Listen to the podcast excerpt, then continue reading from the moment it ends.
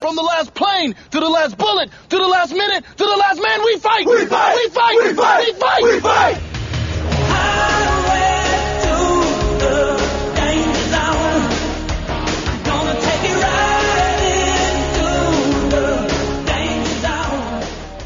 Welcome aboard, Aviators fans. This is your captain speaking. I'm Sam Fontaine, and you're listening to In the Cockpit, a podcast dedicated to your Los Angeles Aviators. Join us every week as we discuss what's happening on the field and spotlight some of your favorite players. Aviators fans, welcome to episode 12 of In the Cockpit. I am Jacob Bomber, and we are back to a normal ish show today after a couple weeks of kind of going going off the rails a little bit, getting behind enemy lines last week. If you didn't listen, go check that out. We talked to San Diego Growler Steven Milardovich, and he gave some insight into what San Diego San Diego life is like, and so it was a lot of fun doing that. But we are back with one of our teammates, and to introduce him, I will let my co-host Michael Kioi do that. Kioi, what's going on? It's going pretty well, Jake. How you doing? Just want to say what up. Um, I assume you're doing well. Great playing this last weekend. Yeah, there was a lot of ultimate for me this weekend. Playing beach Saturday morning, our game, and then I went and played some club on Sunday. So I'm a little tired. Dang. Well, that's awesome. The more ultimate, the better. And like Jake was saying, we have a very cool guest on the pod today. Aviator, really good friend of all of ours, Nate Kirchhoffer, who goes by Kirch. What's up, Kirch? How you doing, QA? How you doing, Jake? Good to be on the Yo, pod. yo. Yeah, we're super stoked that you're on the pod, and we some of some of you may not be as familiar with Kirch just because unfortunately he's been injured. We did talk about that a little earlier in our episodes and just saying how much we really wanted him to be in the double teams. But great news is he's on the mend and has been playing some ultimate. So how you feeling about that, Kirch? Oh, I'm absolutely stoked. It was a it was a big hole in my life, you know. I've been uh, been at it for a long time. Plus, it was painful, right? So you know, I'm healed, working out. I actually just got back from the gym just now, so stoked. That's awesome. And That's always that's always a theme for the show. Is one of you people is always on the way to the gym or just got back from the gym, and I'm always just sitting in my house.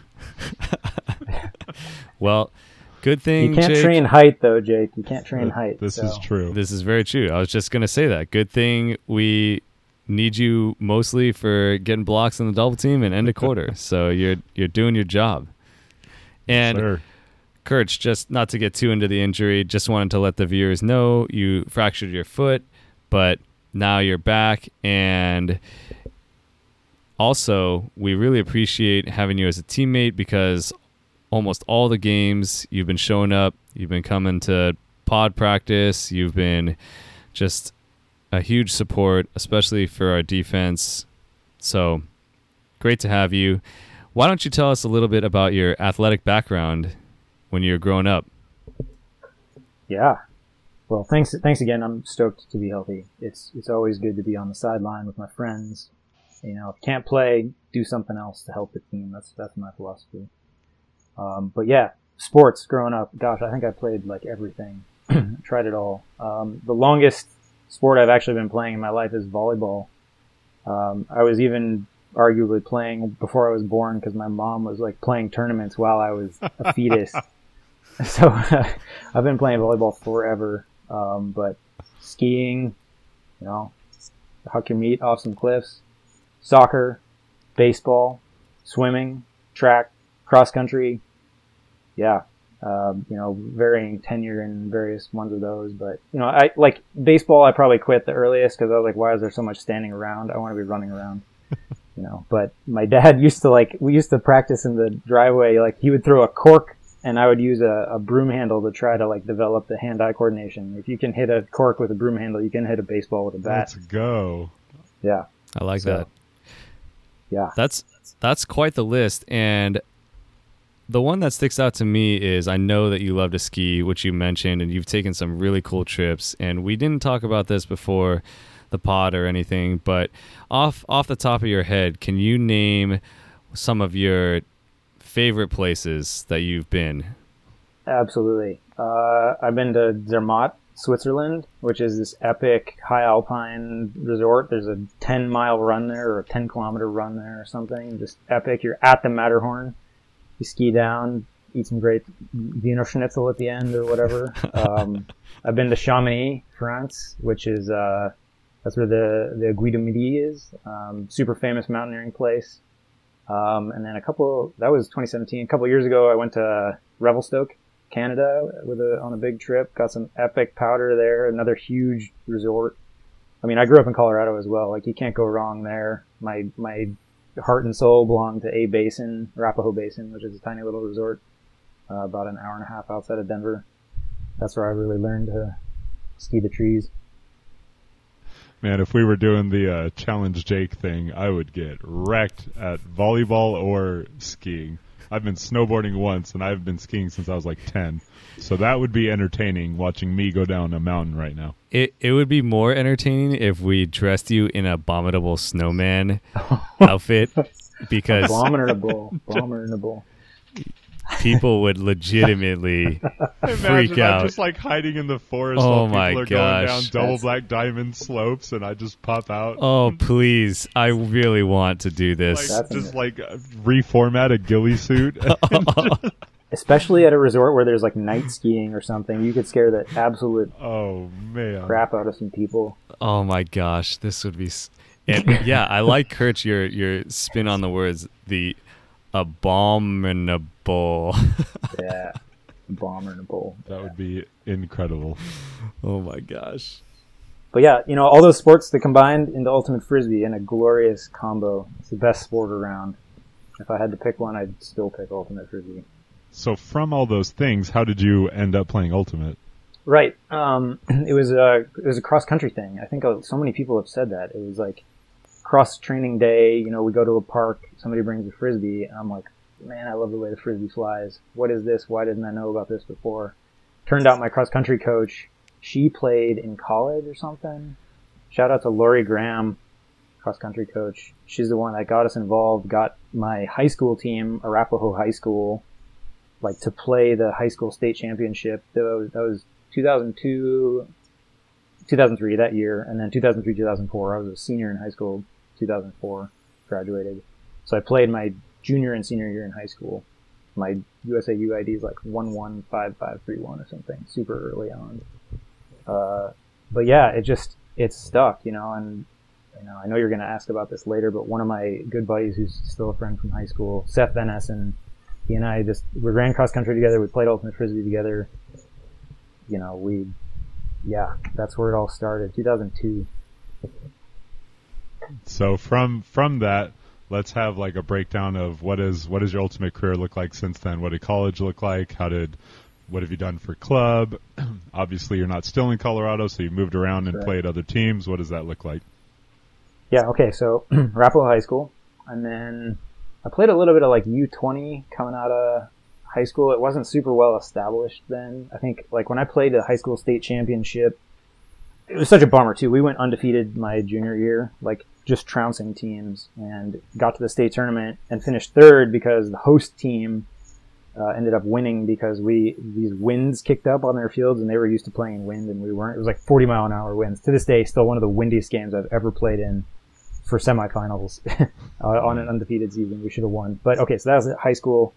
Um, played a little bit of like U20, pick up something. I don't know, not not on the U20 team. Um, ended up going to University of Colorado, where Danny Landisman, our current teammate, goes. Sko Buffs, uh, and yeah, that was that's Mama Bird and Shocker Bird is the B team. So I, I got a bunch of reps on Shocker Bird, and never actually made the A team there because I got super injured. So I, I tore cartilage in both shoulders, hyperextended my knee, got some concussions, about a, a bunch Oh of my dumb stuff. gosh. Yeah, so I ended up not playing my junior and senior year to prioritize, you know, health and getting a getting a degree. In Yeah, that sounds math. like a nightmare. Yeah, it was a mess. um, but just yeah, I was early on. My career was injuries. Um, so I got shoulder surgery, got those things fixed, kind of toward like right after I graduated college, and also started the team Love Tractor, which is still going uh, in 2008. That was a that team was named after the song by Widespread Panic, Love Tractor, and we, my friend Nolan Dutton and I, called all the people we knew on the way back from the Telluride Bluegrass Festival, and we're like, we need to make a mixed team in Colorado and take down the the reigning mixed team called Alchemy, and we played the series. We ended up beating them, and the team has existed ever since then, and they've just been on an uptick. You know, they've made nationals, so shout out to Love Tractor. They still exist. So that was like 2008, 2009. Applied to grad school, got in at UC Santa Barbara, moved out here. Was still sort of like, man, I've had a lot of injuries. Do I really want to play competitive ultimate? Um, you know, I never stopped thinking about the game, never stopped working out. Ended up meeting, I want to say it was like Alina Warner, who was playing Burning Skirts at the time. I was just like wearing one of my jerseys around campus, and she like found me and was like, "Hey, who do you play for?" I was like, "Well, nobody really." And she's like, "You want to make a mixed team? The skirts are really baller right now." So I was like, "Okay, yeah, we can do that." Um, 2011 was that year, uh, and the team was named Liberator. it was named Liberator after the the sex furniture company. there are other there are other teams that uh, team names that I think were on the docket. But you know, if you make a mixed team, Ultimate. it's got to have some sort of like sexual tension in the name. I think that's why Minneapolis is named Drag'n Thrust. Um, I've played for Naughty Love and Naughty Blurred Love, Lines, yeah. So yeah, exactly. Uh, so that was 2011. 2012, I played Condors, which was sick. Um, and then, you know, there was some turnover in leadership. I didn't, I didn't make the team the next couple of years, and I think I played a year of mixed on in 2013 again. Similar crew, nothing remarkable about that season. Still just great to be part of a team, part of the community.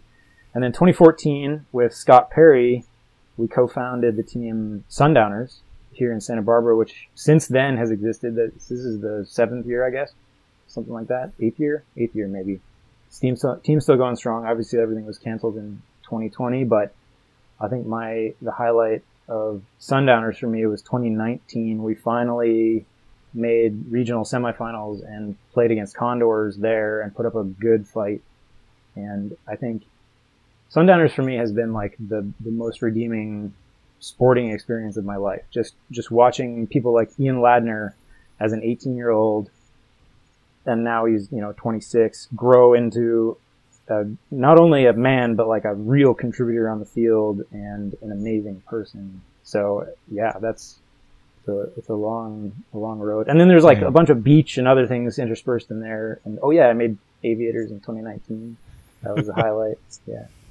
Kurt's just out here starting legacies all over the place. What the heck? I had no idea. It's Yeah, man. it's so true because last week we talked with Steven about developing SoCal Ultimate, and I credit Kirch and the Sundowners for a lot of that. The younger generation, we have Marcel, who was on Sundowners. We also had Bailey and Matt Miller was on Sundowners, amongst many others. But those are some people that have played on Condors, played on Aviators, played on Growlers. So it's been really cool to see those guys develop and they're awesome. They're awesome teammates. And yeah, I think Kurt, you are just such a great example of supporting the community and I give you tons of props for that.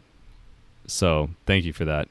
Well, cheers, man. Back at you. You're like you've been a stalwart in this community for so long too. Like I look up to you. I look up to both of you. Jake, I have to look up to you. Everyone does. Everyone has to look up to me.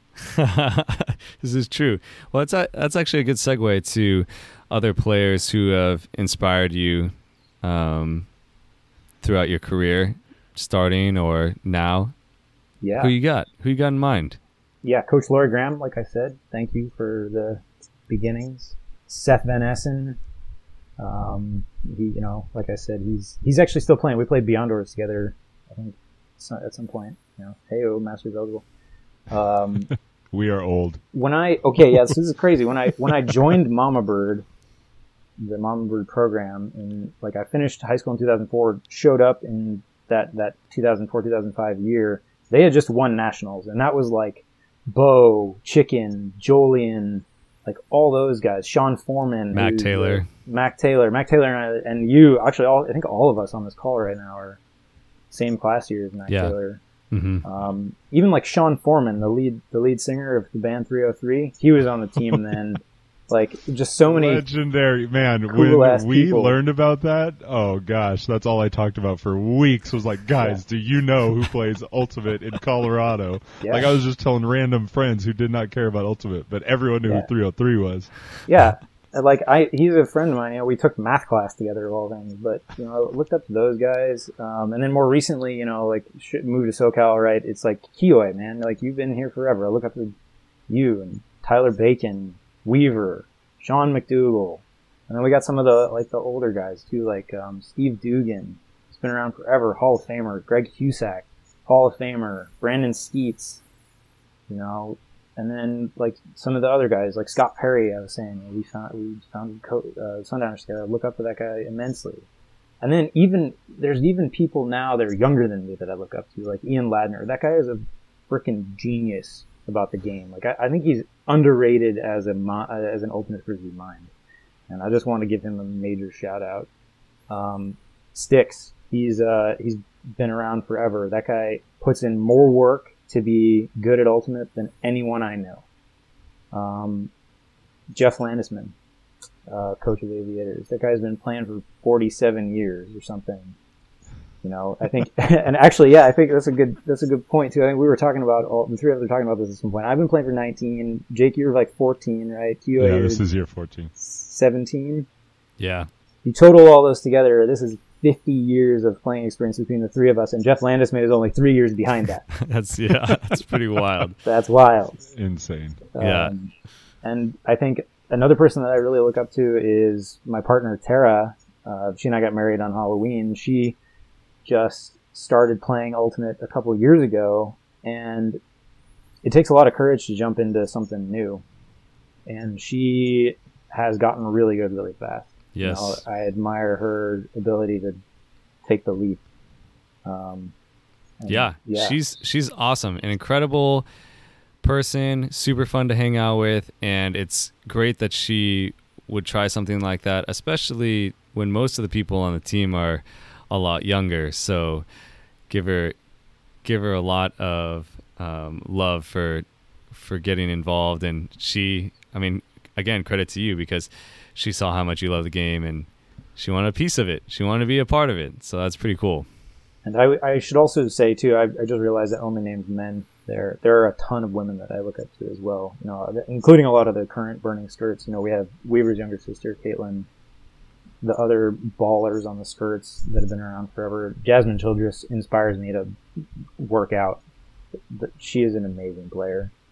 You know, I I could go on. You know, Trish Guilfoyle organizes a ton of stuff in town here. Um, I'm free. You know, Carolyn Finney, she was around when I first moved in. Marie Madras. There's so many. There's so many strong women players here too that deserve recognition. And I'm not going to do it justice right now, but Yeah.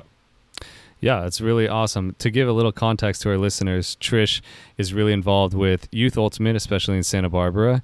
And Finney, who played for Skirts, won a national championship in 2010. And that team was absolutely stacked.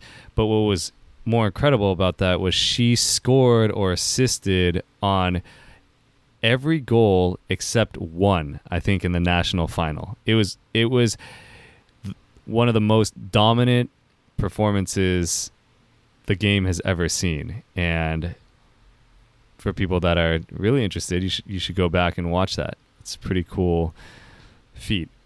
Anyway, just wanted to just wanted to hype it up even more. I'm glad that you mentioned some women and I think that we all have been heavily influenced by some great women in the game and and it's important for us to to shout them out. So that was really cool.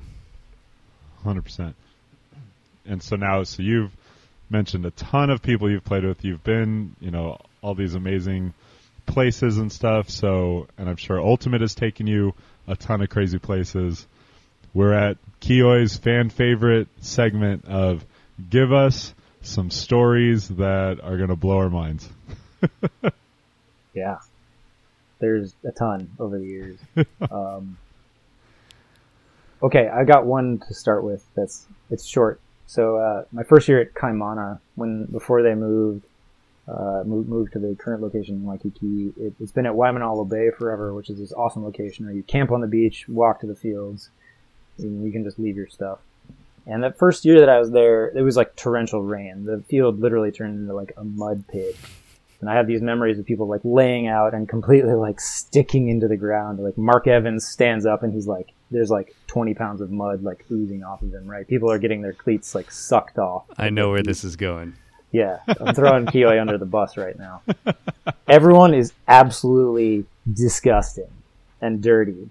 And somehow, Mike Kioi is pristine. This guy is clean as a whistle out there on this muddy field, and I don't know why. He clearly didn't lay out for any discs. Maybe that's because we were playing great offense. But I don't know. Throws into question some some things. I don't know. The, there is photo evidence of this of true. people super muddy. I don't know why I ended up not getting really dirty, but yeah, I was wearing a white jersey and it's still white and Mine yeah. is ruined. yeah, people I to be fair, I threw away my cleats after that tournament because they were so they were done. They were done. But that that is the most mud I've ever seen in any situation. It was Yeah. just literally running around in a mud pit.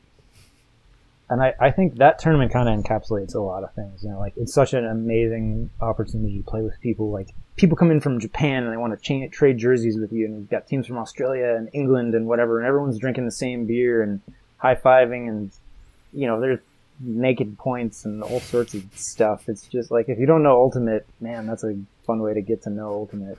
Um, you know, uh, yeah, that's. I think that Kaimana just like maybe that's the best story of them all. I mean, the the one other thing I can think about too is just the the connectivity of Ultimate, like how it has made me who I am. I'll, I'll give you an example. Like, um, you know, I went to Colorado and I mentioned all those guys that I that I played. As I was getting ready to graduate, ready to graduate in 2008, you know, looking for jobs and things, and it happened that Adam Simon, Chicken, uh, who still plays for the Seattle Cascades, um, glad to see you still playing, buddy. And uh, he, we were like at a at a party or something, at a bar, maybe grab beers together. And he was like, "Hey, you know, I, I know this guy that might be hiring interns at this biotech company," and that was the way I got the interview. Turned out to be a good fit, right? So I got I went from studying physics and math to going into biotech, where I learned how to do micro uh, microbiology and like genetic engineering. Side note: I always think it's hilarious when people don't believe in evolution because I used to do it as a job. It's that that well understood as a thing.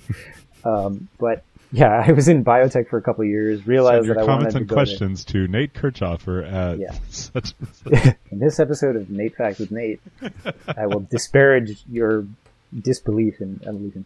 Um, you know, I, I ended up realizing I wanted to go to grad school because of that experience. Got into the materials program at UC Santa Barbara and ended up meeting Roger Proksch while I was playing Pickup Ultimate in Santa Barbara.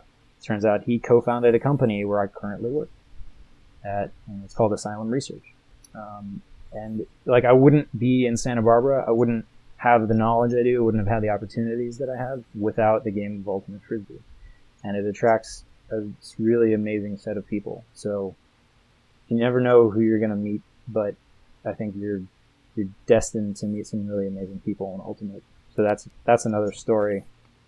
It's so true. There's there's a ton of great networking and you mentioned a little bit about your job, but you also have a side company that you started that I find fascinating and I, and and I I think that the listeners would find it really interesting as well. Can you tell us uh about your battery company? Yeah. Yeah, I- and I have a third job too, which is playing on the Aviators, baby. Oh yeah, getting paid Getting paid. millions of Cent. Pennies. turf pellets. Hey, we're gonna fix that, you know. We're Yeah. doing it. If we don't get it, then the next generation will. Yeah. Okay. So Asylum Research, where I currently work, um, I should just finish that up. We do nanotechnology. So we we build and develop a specific type of really high resolution microscope called an atomic force microscope, and you can zoom in and see atoms and molecules on surfaces. It's really amazing. You should look it up, an atomic force microscope. I can teach you how to use it. Um, that's that's my my main job right now. I have a side job, and we're we're raising seed capital right now. It's a company called Biozen Batteries, and we develop organic, which means carbon based, compounds to use in batteries. So right now, all the batteries you know of use things like lithium, lead acid, nickel cadmium, right? All those are metal. And so if we want to make really truly sustainable batteries uh, for the long term that can actually store a lot of energy, which is what we need to do if we want to harness solar energy and wind energy and things like that to back up city scale grids and support the infrastructure. We need huge batteries that are not built from metal. So we're doing it with organic semiconducting materials, which, you know, you, could, you think about it, carbon is everywhere. And plants figured out how to do this a long time ago. They absorb the sun's energy and they store it in chemical bonds. And so we're doing the same thing. Yeah. Uh, that is way above Jake and I's pay grade. I got nothing. but it I think sustainability is going to be huge and we should have been thinking about this years ago, but I'm really happy that people like you are thinking about this right now to try to solve some of our problems because we're we're to have these issues obviously, but the next generation is really to be in trouble. I think that we're we're to be gone by the time Earth is is suffering a lot unless we fix it. So I'm glad that you're investing in the future. You, we we have this theme here of you you investing in ultimate future. You investing you're investing in planet Earth. Man, what can't you do? yeah, I, I'll let, I, I don't know, man. Super courage, super courage. Something like that. There's a lot that I can't do. I can't play offense. I'm a D line guy, you know. False. You can play offense. Yeah, what? Okay. Get out of here. Yeah, yeah. I'm a handler. Oh, man. You're right. Um, I'm gonna do a little mini soapbox right now as a sidebar for the listeners to go like, this is just, and we've had this nearly every episode where every teammate we bring on is just super impressive. There is just something about everybody that blows us away every week. And like Keo and I, like Keo and I have been playing with and against each other for over a decade, and almost everybody we've talked to and hung out with, all these people on this team, like we all know each other pretty well. We hang out pretty regularly, and we still learn amazing things and just get to be so impressed by our friends all the time.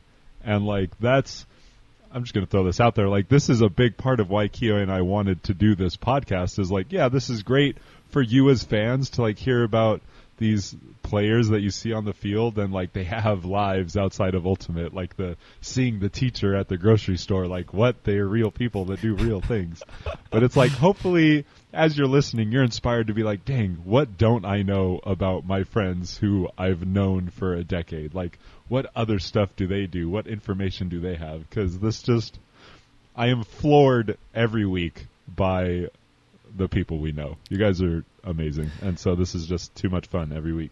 It is. It is super awesome, and I think that Jake, what you're saying, it's such a good question to ask.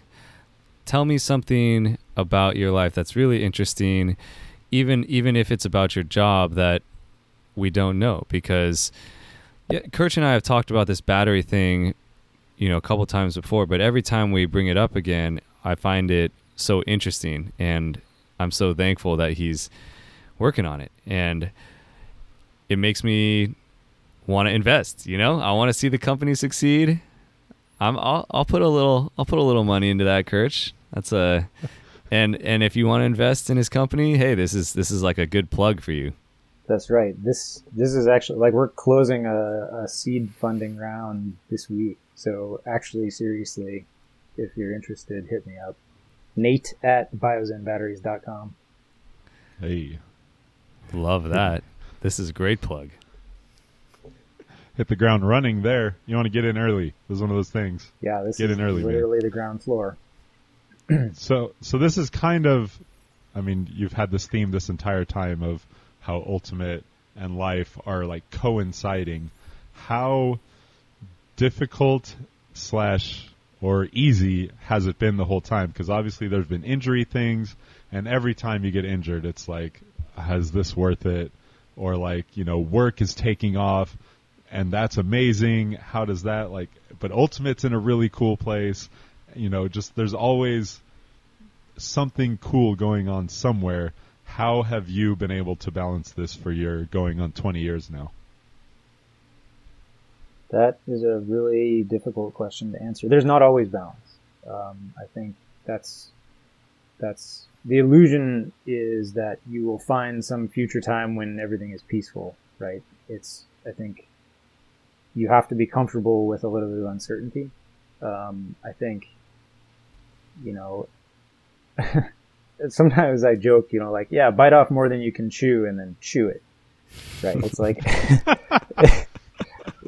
but uh, I feel like that defeats the. Yeah, I know it's not. It's not. That's not like a healthy approach. I, I don't actually. I, I kind of joke because it's not actually what it is. What what it ends up being is, you know, I I devote my time to only a few things, and I do those few things a lot. So, like going into 2020 before the pandemic hit, I had psyched myself up to train, play Ultimate, spend time with Tara, work, and work and that was going to be my life, and yeah. I was okay with it, right? And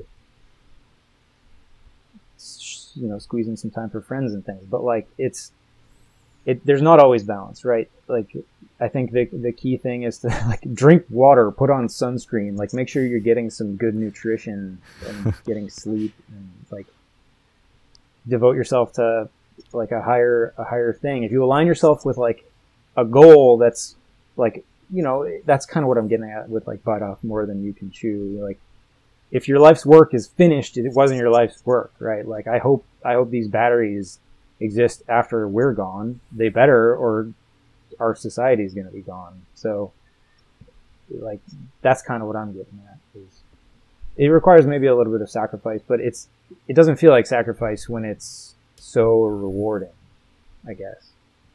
I don't know. Hundred percent yeah, this could be the deepest conversation we've had on the pod, and all I'm I'm here for it. It's very thoughtful and making me think. I I really appreciate it. Actually, Kirch and I hang out a lot. We we have a beer every once in a while, and we we talk about ultimate. We talk about life. We talk about work, but that is something that I've learned about Kirch. He's very very smart guy, very thoughtful person, and so it's it's cool that now the world is kind of experiencing this all by the world I mean, you know, at least 50 to 70 listeners right now.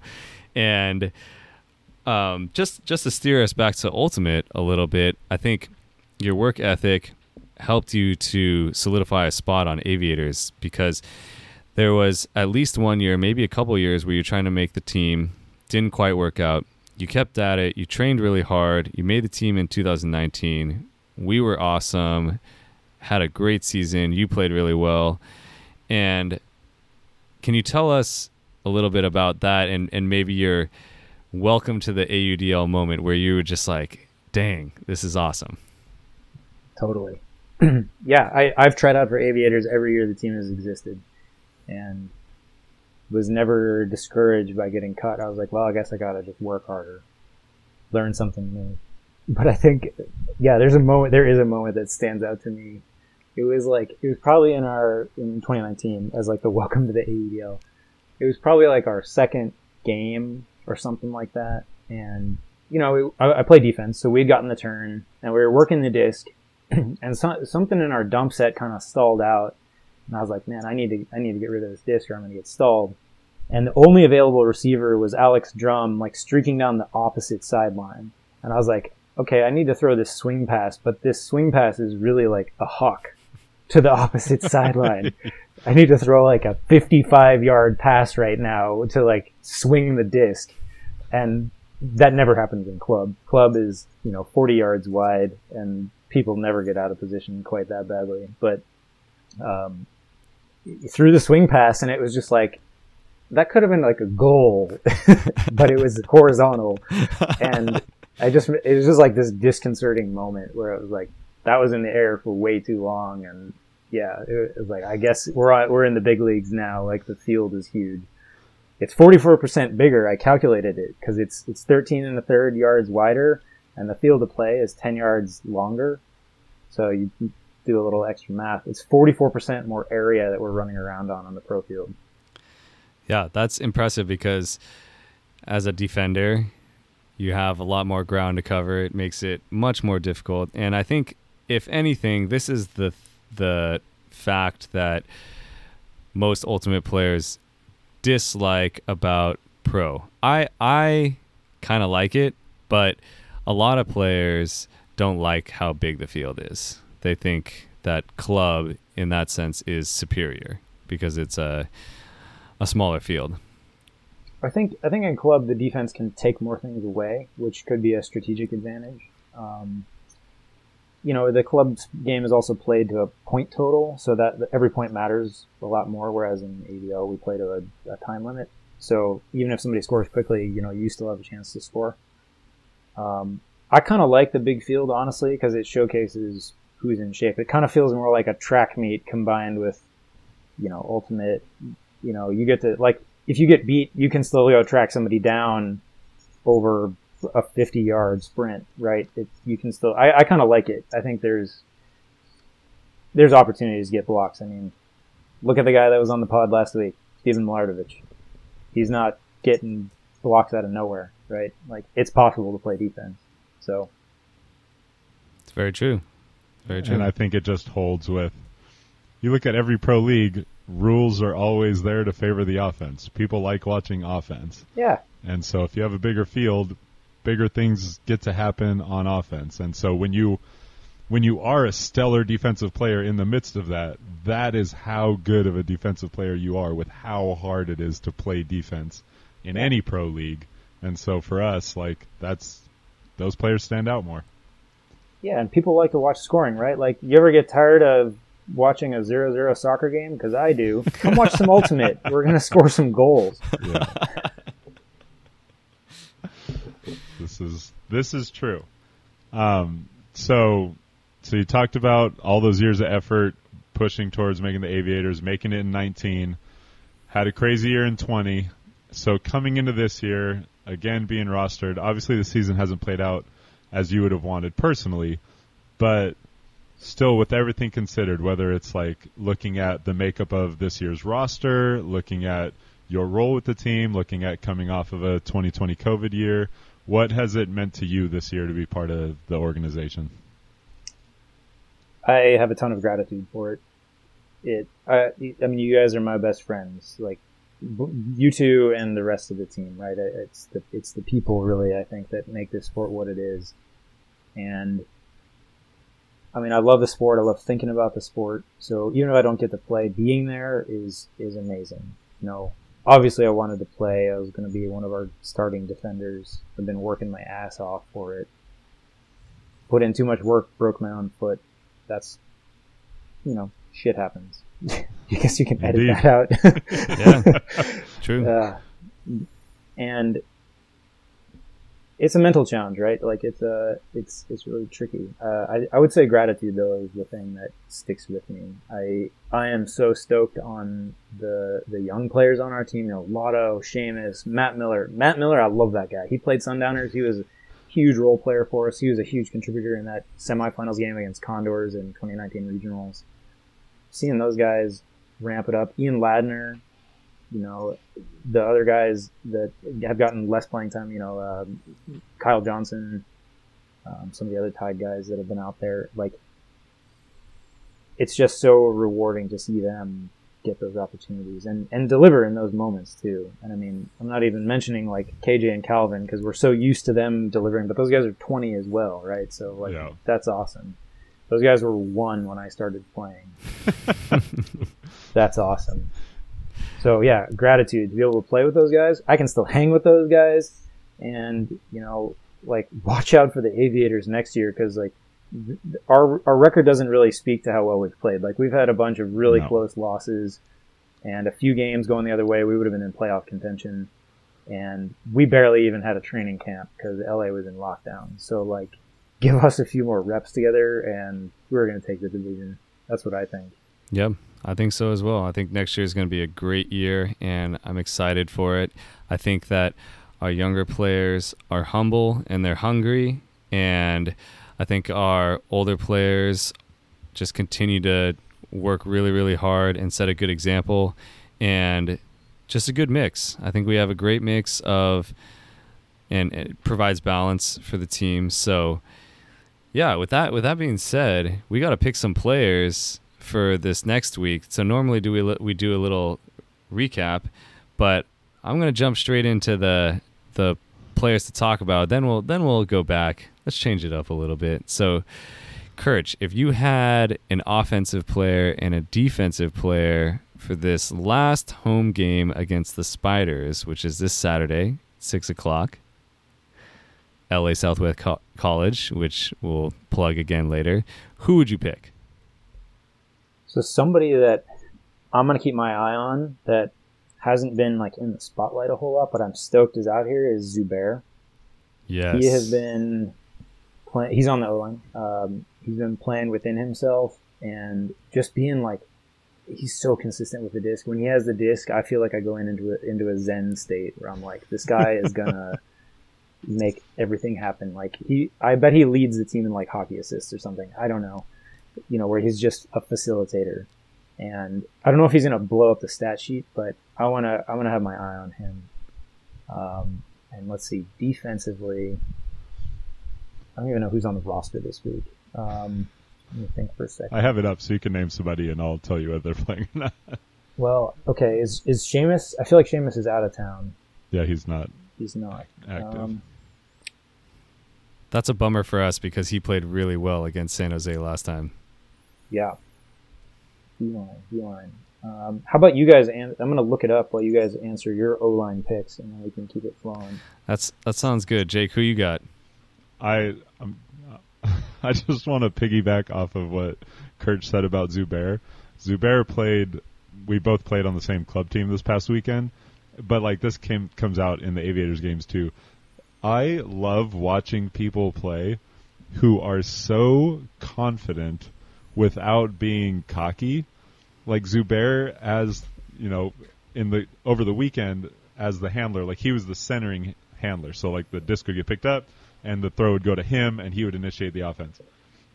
Every single time the pull's coming down, he's looking upfield the entire time, getting a lay of the land, turns around, receives the disc, and just turns around and is just so smooth and effortless and every throw is seemingly uncontested because when you have supreme confidence in what you're doing and know that you have the skills, you don't worry about a mark, you don't worry about any of that stuff. You just throw it where you want to throw it and there it goes. And like I have never been on a point, I have never seen Zubair play a point where that was not exuding from him every single moment. And it's like Kirch said, it the Zen. It's literally mesmerizing. Like I just would watch that all day because it's you know, a lot of people have that ish, but he is just that 100% of the time, and it's crazy. So watching him out there is pretty awesome. so, but as for my pick, I'm gonna I'm gonna pick somebody who blew up in certain ways over the weekend, and I'm gonna pick Brandon Van Dusen. I'm pretty sure I picked him earlier in the year, but will I have we got to talk about what happened with him in this past game, but he's been playing out of his mind.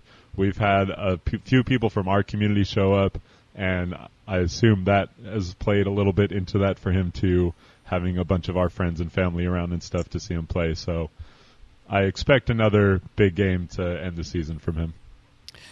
I love the lotto choice. That layout grab that he had was super sick, and he has been playing really well. Zubair, we talked about him a bunch. I'll just say one really quick, two really quick things. One, it was his birthday on that on that last game, so happy birthday to him. And the 2nd is he makes it easy as a receiver where he del- delivers the disc. His throwing motion is really is really um, it's really smooth and it's easy to catch from where he's throwing from. It's easy to read. So I appreciate that about him.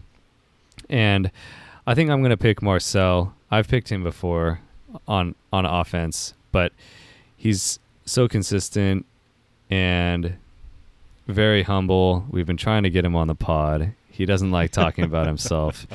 And same thing with Danny Landesman.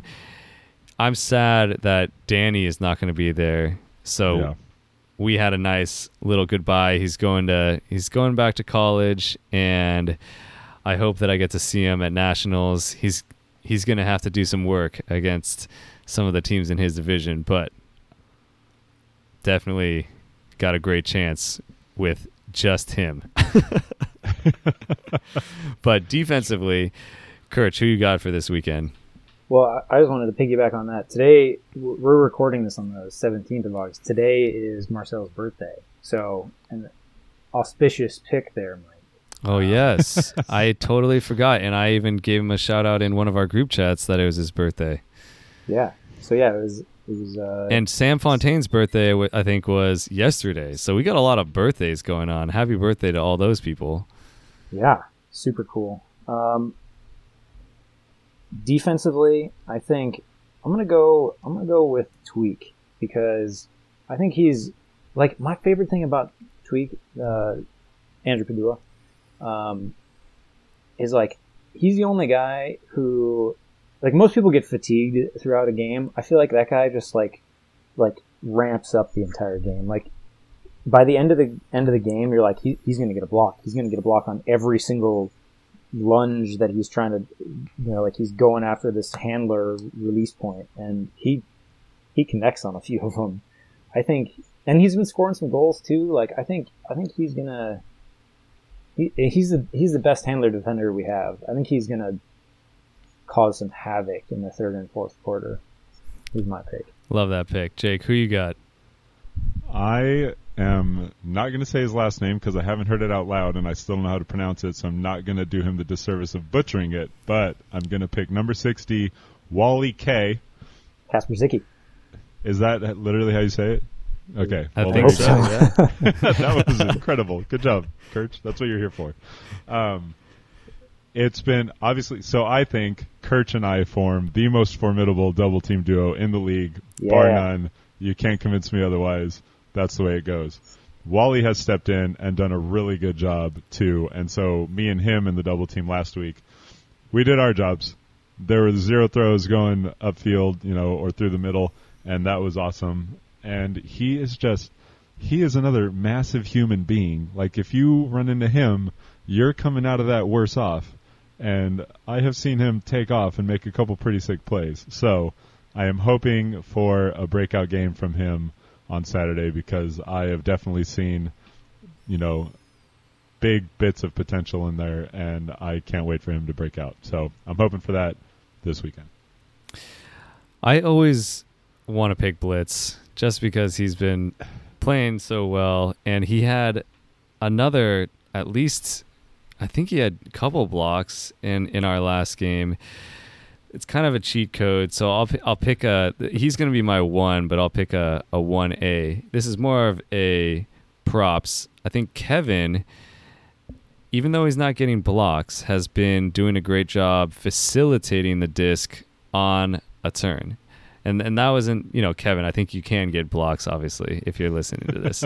but I think I that I it. think that you're playing he is playing good contained defense and then on the turn he's he's moving the disc. So he'll be my 1A and I'll jump straight into our score predictions. I think we're going to go big for the last game. Oh, 23 19. 23 19 in favor of Aviators. that I was expecting a little bigger. You said you were going to go big, so I, I- I will aim a little higher. Okay, okay, just okay. for fun. Even you know, whatever. It's our last game. We're going to give it our all. Calvin's going to be throwing stuff left and right. You know, he's got college to go do. I'm expecting at least 10, 50 plus huck attempts from Calvin. I'm throwing that out there right now. If I if there is less than 10, 50 plus yard huck attempts from Calvin, I'm gonna be mad. Okay, Let's go gonna out take in the the blaze, over on nine and a half. blaze of Calvin glory. Hawks. So I'm going like 26-22. I think we're just going to be firing stuff. I think it's going to be a high scoring game because we just want to go make things happen. All right, Kirch, what do you think? Yeah, I think I think the spread's going to be even more than what you guys said. I think it's going to be 25-19. Wow. Okay. Yeah. So tough day to be a Spiders fan for sure, because they're they're looking like they're gonna get crushed, which we're gonna make happen, definitely. And before we end the pod, just a quick recap of last week. We unfortunately lost to San Diego, and we were up at halftime. I thought that our second quarter effort was stellar after a decent first quarter. We were down by two, climbed back to take the lead by one. Third quarter is when it kind of fell off the rails, which seems to be a trend for us. So I, I, I think our focus this week is going to be playing really well in the third, making sure that we have maximum effort. Jake, you got a sick block and a quarter. I don't think you got to the two quota that we had picked. I didn't. I almost got a hand block later in the game. I Mhm. almost got Lolly on a dump. I was so close, but I didn't have. Yeah, I wasn't in for because we were on O to end the second quarter and didn't really get a throw off, or at least not one that got far enough. At the end of the third quarter, we finished it on offense. It was like a long point that I wasn't in at the end of the third quarter. And then the fourth quarter was just end of game. Also didn't really get a throw off. So Yeah, well, the the end of the game was I did try to throw it to you. I just threw it way too oh low. yeah, yeah, yeah. Uh, but I mean, it was offense again too. Yeah, so. offense. You couldn't get a block And- there. Double team wise, like if they're just going to keep throwing it 40 yards backwards, it's pretty hard to get a block in that situation. So This is true. I tried. I tried. but there are some pretty sick highlights. Um, most notably was the one we already talked about with Lotto making that amazing layout catch with his left hand, with Jeff spinning around like a top. That's his second highlight with Jeff Silverman in frame. Epic. It- oh, he Brandon was waiting to get. He's trying to get the raw footage so he can create a pretty entertaining social media post with naming Jeff Silverman in it. Ooh. So hopefully that happens pretty soon. This is gonna be fun, especially because If you haven't seen the other highlight, look up Brandon Van Dusen on Twitter because it is his pinned tweet from two years ago. Yeah. His probably career highlight. It's pretty dope. He caught a Callahan from Bacon. Yeah. yeah, that was yeah when he was playing Sundowners against in our Condors. regional semis, yeah. Yeah, Yeah. that was a, that was a huge play.